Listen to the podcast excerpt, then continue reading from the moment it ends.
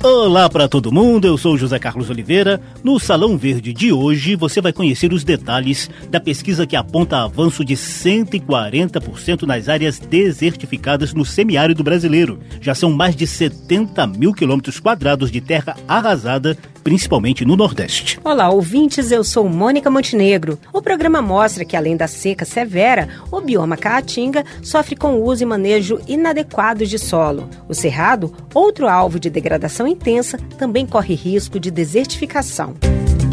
Salão Verde, o espaço do meio ambiente na Rádio Câmara. Sem alarmismo, mas com o sinal de alerta piscando, Salão Verde começa a contar os detalhes do estudo Tendências de Desertificação no Nordeste do Brasil no período do ano 2000 a 2016. A pesquisa envolveu cientistas do CEMADEM, Centro Nacional de Monitoramento e Alertas de Desastres Naturais, e do INPE, Instituto Nacional de Pesquisas Espaciais, que são órgãos do Ministério de Ciência e Tecnologia. Os resultados, muito preocupantes, foram recentemente publicados no respeitado Jornal Internacional Nacional de Geoinformação e Observações Aplicadas da Terra.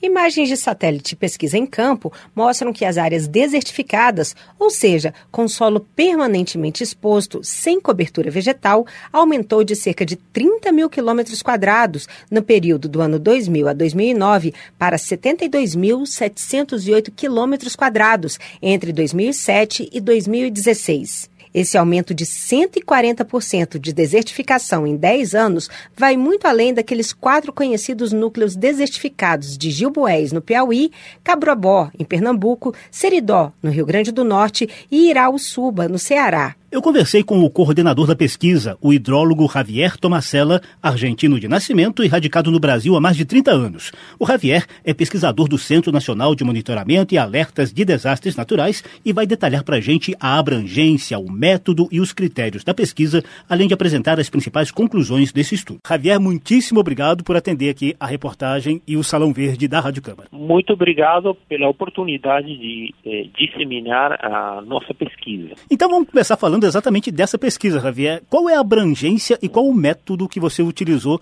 nesse estudo sobre a desertificação no Brasil? Com relação à abrangência, a, o que nós analisamos foi basicamente a área de atuação da Sudene. A área de atuação da Sudene ele compreende todos os estados do Nordeste e uma parte do norte de Minas e do norte do Espírito Santo, porque precisamente o ênfase do problema da desertificação diz respeito às áreas que são consideradas áreas semiáridas a áridas.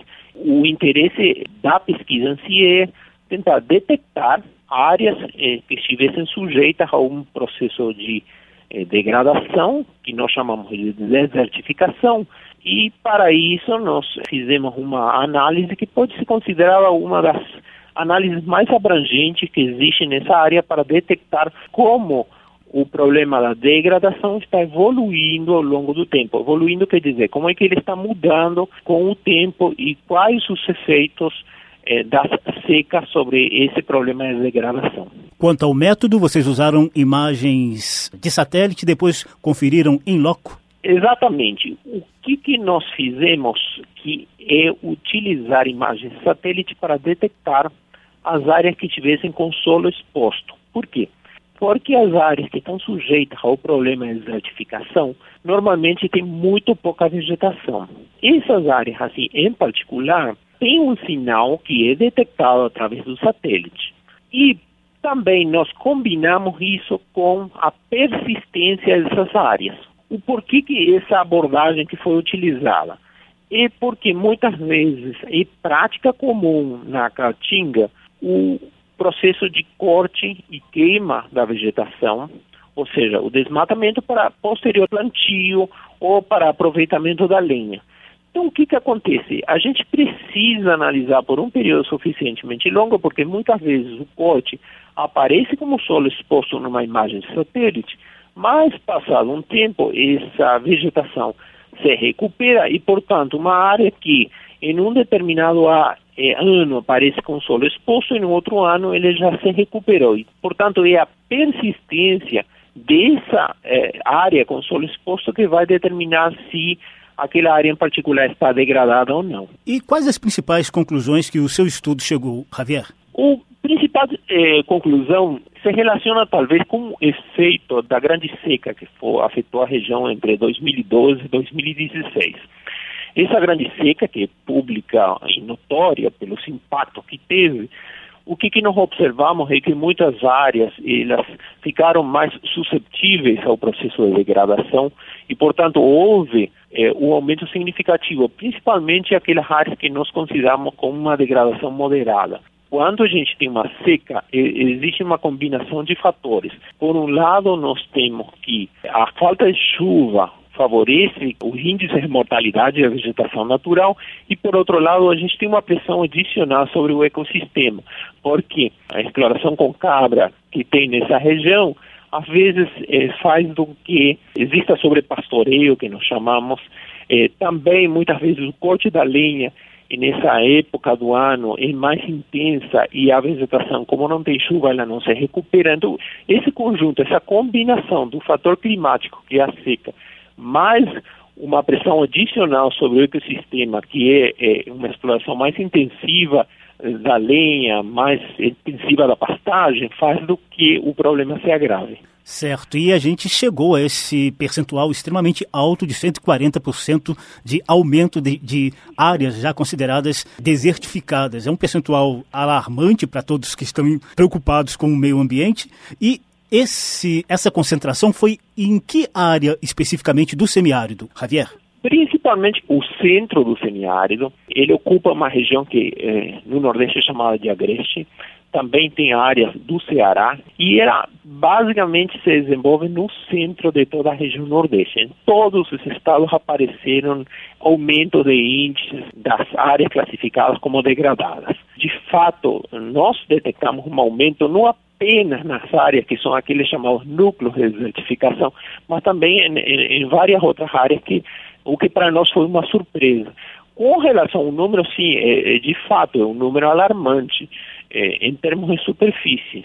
Isso demonstra que a escala do problema é, é de uma grandeza considerável e que precisa é, realmente ações de, no sentido de é, combater e prevenir o, o, processo de degradação. Você citou os núcleos de desertificação, alguns já são conhecidos, né? Gilboés no Piauí, Seridó no Rio Grande do Norte, Caborobó em Pernambuco e Irauçuba, no Ceará.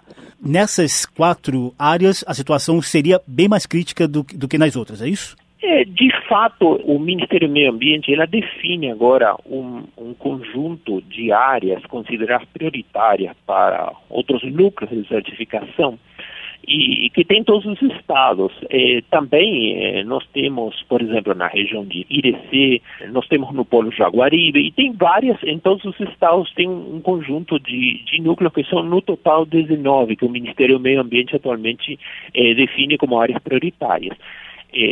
aqueles que você mencionou, sim, de fato, eles tiveram aumento do, do, processo de degradação, mas em outras áreas também nós verificamos esse aumento Portanto, o problema não se limita àquelas áreas prioritárias. Ele, de fato, a, apareceu em toda a região e, portanto, isso demonstra que eh, ações de intervenção são necessárias.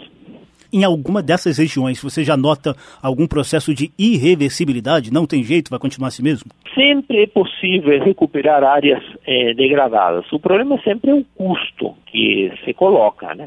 Por exemplo, há iniciativas do Ministério do Meio Ambiente, mas eles estimam, nesse caso, que eh, recuperar um, que corresponde a uma família, eles calculam que através da construção de barragens subterrâneas, eles fazem estimativas de 20 a 30 mil reais por família.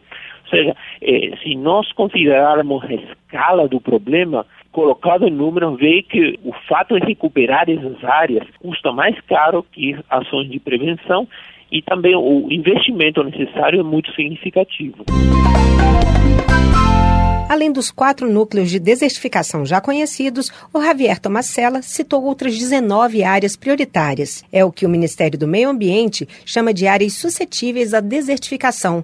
Elas estão presentes nos nove estados nordestinos e em parte de Minas Gerais e do Espírito Santo, ocupando 1.488 municípios, equivalentes a 16% do território brasileiro. Ainda segundo o Ministério, 17% da população brasileira vivem ou tentam sobreviver sobreviver nessas áreas, Zeca? Outro esclarecimento importante, Mônica. Os cientistas fazem uma diferença muito clara entre deserto e área desertificada. O deserto, como o de Atacama, aqui na América do Sul, e do Saara, na África, é uma região seca por fatores estritamente naturais, como o solo rochoso ou características climáticas extremamente áridas. Já a desertificação está diretamente associada ao uso e manejo inadequados do solo, que devastam a vegetação natural e tornam a área similar a um deserto. Portanto, as ações humanas são determinantes nos processos de desertificação. O Javier Tomacella, que coordenou a pesquisa sobre desertificação,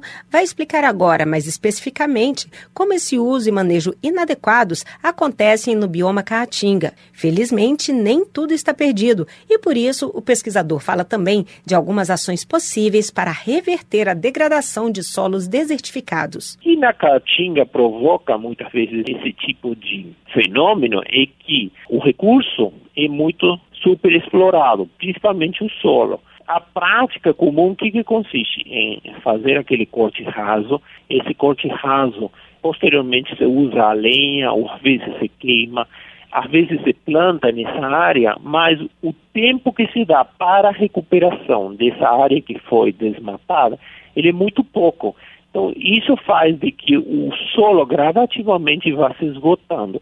Ao solo, ao perder a fertilidade natural, vai imediatamente provocar a diminuição da vegetação e, portanto, um solo que não tem fertilidade, ele eh, torna-se desertificado.